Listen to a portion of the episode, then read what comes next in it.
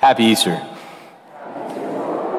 It's so good to be with you all, to see you all as I blend in up here with all the flowers. It's so good, you know, and just a incredibly exciting day, you know, as we all come in from all over the place. And I'll tell you, I think the deacons and I and this, a couple of these servers are running on adrenaline, and that's about it. We didn't finish up last night until about 12:30 is when we left. Got to bed about two, and back here for the 8 a.m. mass. So we're going on the best we can. It's great, but you know, it's all just to continue to strive to go and recognize the fact that, yes, it's the greatest day of the year and that our Lord is risen from the dead. And the, the gospel that the church gives us this morning from the Holy Gospel according to John.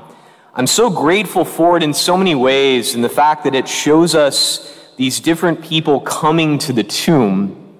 And it's almost like in some different ways in the way that they're coming. In particular, St. Peter and the apostle whom Jesus loved, St. John.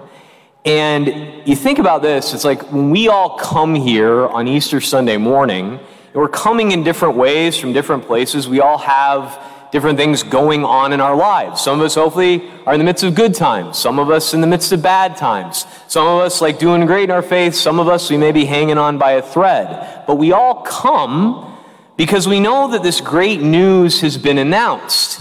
And I'll tell you, looking at the one who arrives there first, at least amongst the apostles, is that beloved disciple, the one that Jesus loves. You see him get there first.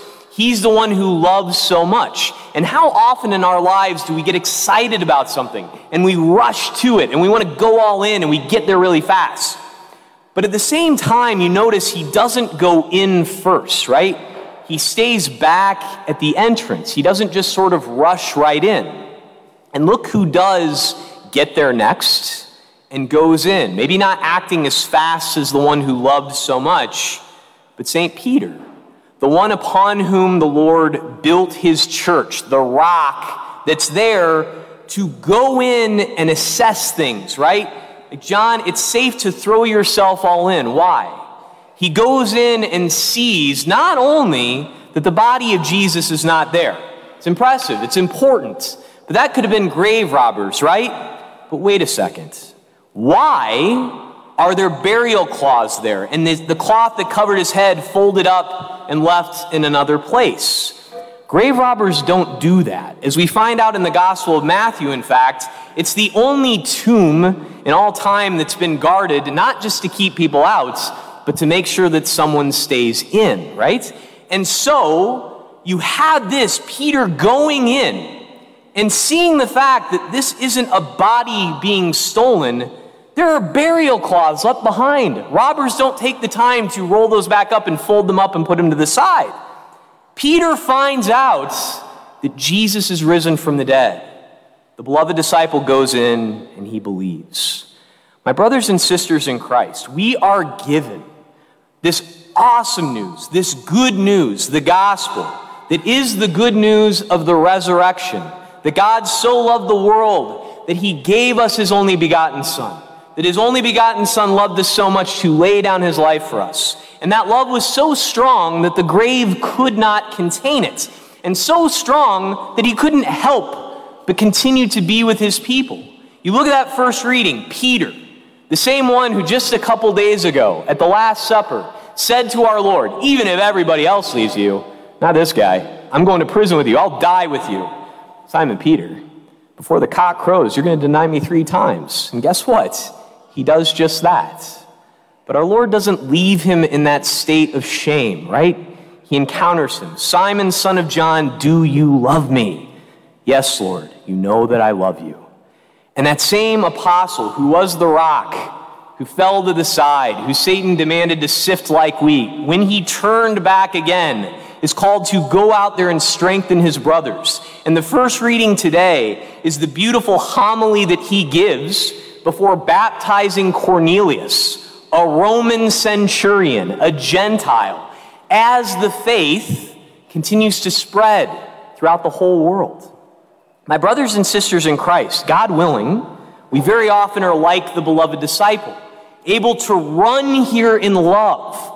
But sometimes Our emotions don't catch up. Sometimes that feeling of love may be a little bit lacking. Like when you didn't get to bed until 2 o'clock the night last night and you're really tired, right? I'm a little tired right now. However, sometimes the love may be a little bit lacking, but the Lord knows. He gives us the church. He gives us that assurance that no, this is not too good to be true. It may seem that way, but Jesus is really and truly risen from the dead. He shows us in so many ways. We see the burial cloths. We see the fact that what would have been a movement of an itinerant preacher who ends up dead on a tree suddenly leads to the baptizing of a Roman centurion, leads to a conversion of a world empire, leads to us 2,000 years later in this beautiful temple adoring our Lord, the one who's risen from the dead. It doesn't make sense if it isn't true. And so we are called to be like both of those apostles. Yes, to rush forward in love, knowing that fact that he will not let us down, knowing that fact that yes, we live in a valley of tears. Both of those apostles would go on to be witnesses, martyrs. They would suffer for their faith. Peter literally laying down his life for our Lord on the cross, John exiled and not dying a martyr's death but suffering plenty for his love for the Lord. Why? Because it's not just too good to be true, it is true. And so that's why we gather and we celebrate the fact that he remains with us. And just like he called those first two apostles, one who's able to love and run faster than the other, one who's able to go in there and confirm the doctrine, both of them going together and continuing to hand on that faith throughout time, we've been given it too. We're able to live in it as well. Listen to that line from the second reading. If then you were raised with Christ, seek what is above. How have we been raised with Christ? By our baptism. We went down with him into the depths, dying with him in baptism and rising to new life. He told the apostles at the Last Supper, I won't eat with you again until I eat with you in the kingdom. What did Peter tell them in his homily just before baptizing Cornelius? He ate with us after he rose from the dead. We live in the post resurrection time. We live in the time that our Lord is with us. He's risen from the dead. He gives us himself in the sacraments. It's almost as though what we celebrate today was the big bang from that tomb that continues to expand out, and we get to play a part by our vocations, by that universal call to holiness, by our baptism, we are risen to new life and we get to live out the glory of the resurrection. And so, I invite you to be like that beloved disciple. And notice this too John, who wrote that gospel, doesn't use his own name. He says the apostle whom Jesus loved. Why? Because we can insert our own names into there. You know why? Because you can be the disciple whom Jesus loved. You can be the one on fire with the love of what seems too good to be true but is not. Can go out to a world so immersed in darkness, so full of this valley of tears, and proclaim the good news that Jesus is risen from the dead.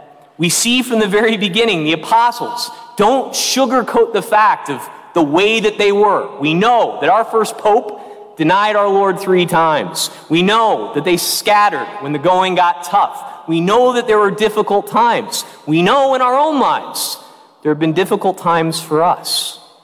But the good news for us, His mercy endures. His love overcomes sin and death. So, my brothers and sisters in Christ, on this central and greatest day of the year, the day that is so good that we celebrate it every single Sunday. Every Sunday, we celebrate the fact that Christ is risen from the dead. Why? Because there is a lot of bad news out there. We can fall into cynicism. We can think about how terrible things are. But the good news is, this isn't too good to be true because it is true. Jesus is really and truly risen from the dead. My brothers and sisters in Christ, we are risen with him by our baptism. Stay close to that light that is not overcome by sin and death. Stay close to our Lord who calls you his beloved. And then, like that beloved disciple, run out there to the world and share the good news. Praise be Jesus Christ.